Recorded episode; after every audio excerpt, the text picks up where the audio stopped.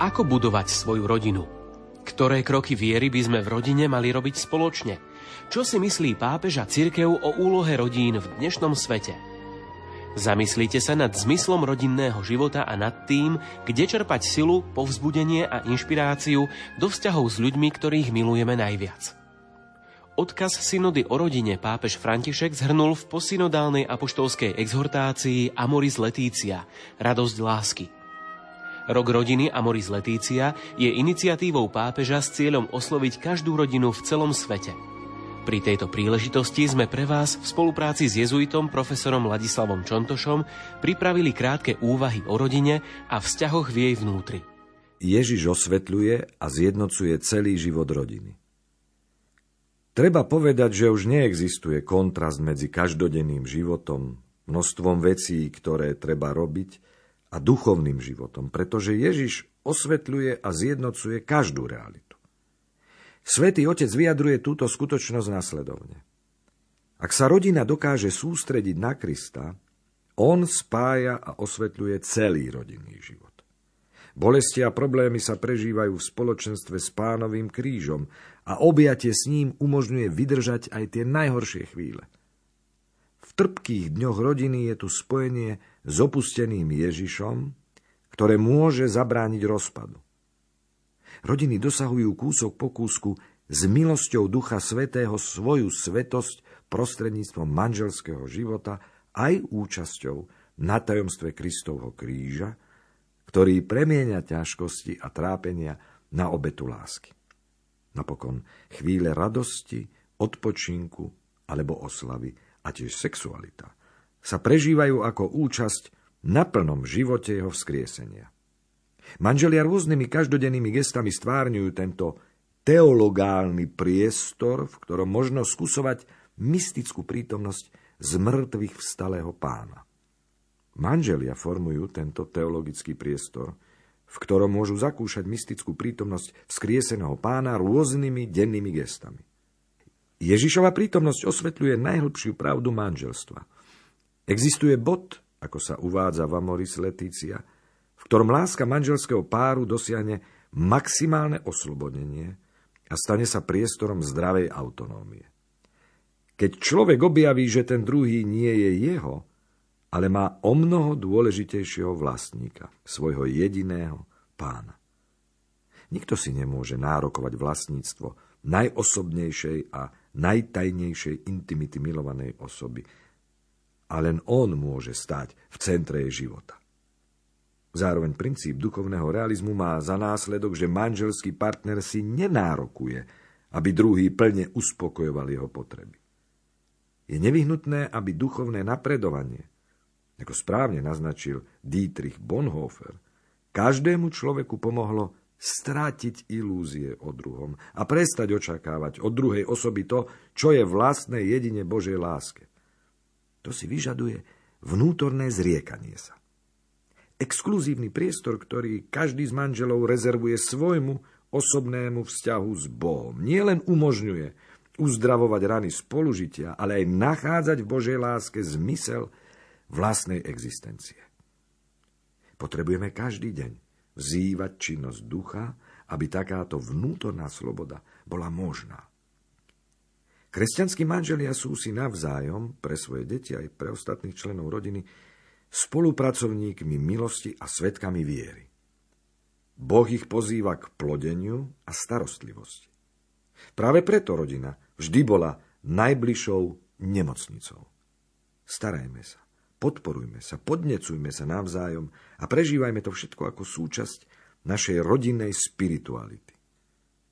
Život manželského páru je účasťou na plodnom diele Boha. A každý z dvojice je pre toho druhého neustálou provokáciou ducha. Božia láska sa vyjadruje cez živé a konkrétne slová, ktorými si muž a žena vyznávajú svoju manželskú lásku. Tak sú si navzájom odzrkadlením Božej lásky, ktorá utešuje slovom, pohľadom, pomocou, pohľadením, objatím. Teda, chcieť formovať rodinu znamená mať odvahu byť súčasťou Božieho sna. Mať odvahu s ním snívať, mať odvahu s ním budovať, odvahu pustiť sa s ním do tohto príbehu, budovať svet, kde sa nikto necíti osamelý. Ďalej čítame. Každý so záujmom maluje a píše do života druhého. Vy ste náš list napísaný v našich srdciach. Nie atramentom, ale duchom živého Boha. Každý je rybárom, ktorý ide loviť ľudí v Ježišovom mene spúšťa siete k druhým.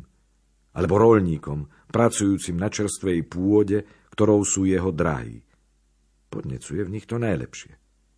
Súčasťou manželskej plodnosti je aj napomáhanie, pretože milovať človeka je očakávať od neho čosi nedefinovateľné, nepredvídateľné. Súčasne jej však nejakým spôsobom ponúknuť prostriedok, ako odpovedať na toto očakávanie.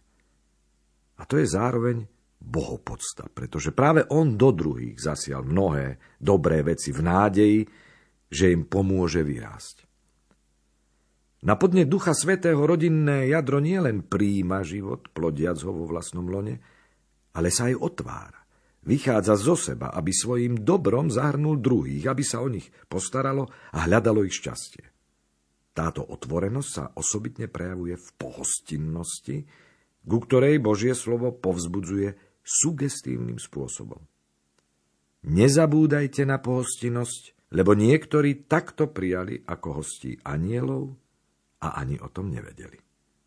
Keď rodina druhých príjma a vychádza im v ústrety, predovšetkým chudobným a opusteným, symbolizuje, vydáva svedectvo a má účasť na materstve cirkvi. Sociálna láska, odlesk Najsvetejšej Trojice je v skutočnosti to, čo zjednocuje duchovný zmysel rodiny a jej poslanie za hranicou seba samej, pretože sprítomňuje kerigmu, veľkonočné posolstvo o smrti a oslávení Ježiša Krista so všetkými jej požiadavkami týkajúcimi sa spoločenstva. Rodina prežíva svoju osobitnú spiritualitu ako domáca církev a zároveň ako bunka životne dôležitá pre premenu sveta. Svetý Ján Zlatoústy v komentári k listu Kolosanom hovorí o tajomstve manželstva ako o obraze vzťahu Krista a církvy. Je to tajomstvo veľkej skutočnosti. Veľkú skutočnosť manželstva zobrazuje ako typ tajomstva vzťahu Krista a jeho církvy. Obe, manželstvo a církev sú tajomstvá. V čom sú si podobné, to je to typologické. Dualita, ktorá smeruje k jednote. Tajomstvo manželstva sa zjavuje už v stvorení, keď druhý bol stvorený z prvého, aby s tým novým tvorili jednotu. Človek sa síce rodí z jedného, ale pochádza z dvoch. Takto muž a žena nie sú dvaja, ale jeden. Aby sme sa ubezpečili v tomto pohľade, možno uviezť Ježišové slová muža a ženu ich stvoril. Ján Zlatoústy typologicky spája manželstvo s udalosťami spásy. Spája stvorenie človeka ako muža a ženy ako utvorenie ľudského páru s vykúpením. Nadovšetko anticipuje zasnúbenie Kristus církev ako predmet premýšľania. Musím vám povedať, akým spôsobom je manželstvo tajomstvom církvy. Kristus prichádza na svet a utvára, rodí církev. Vytvoril s ňou duchovnú jednotu. Manželia sa v skutočnosti zasnúbili jeden pre druhého ako čistá panna. Kresťanské manželstvo a zasnúbenie Krista a cirkvi vychádzajú z tej istej ekonómie spásy. Tu je bytostná hĺbka, v ktorej je založená samotná podstata kresťanského manželstva a pramenej spirituality, lebo sa spája v tajomstve Krista a cirkvi. Osobne si položme otázku, či pristupujeme s takou úctou a láskou k manželskému partnerovi, ako Kristus k cirkvi a cirkev ku Kristovi. Uvedomujeme si túto hlbokú skutočnosť jeho prítomnosti v našej rodine ako chráme domácej cirkvi, cirkvi v malom? Do kostola, ktorý v mnohých jazykoch sa označuje tým istým slovom ako cirkev, vstupujeme z úctou, aby sme si uctili a oslávili Boha. Vstupujeme takto aj do posvetného priestoru našej rodiny, do manželskej spálne, kuchyne, a obývačky?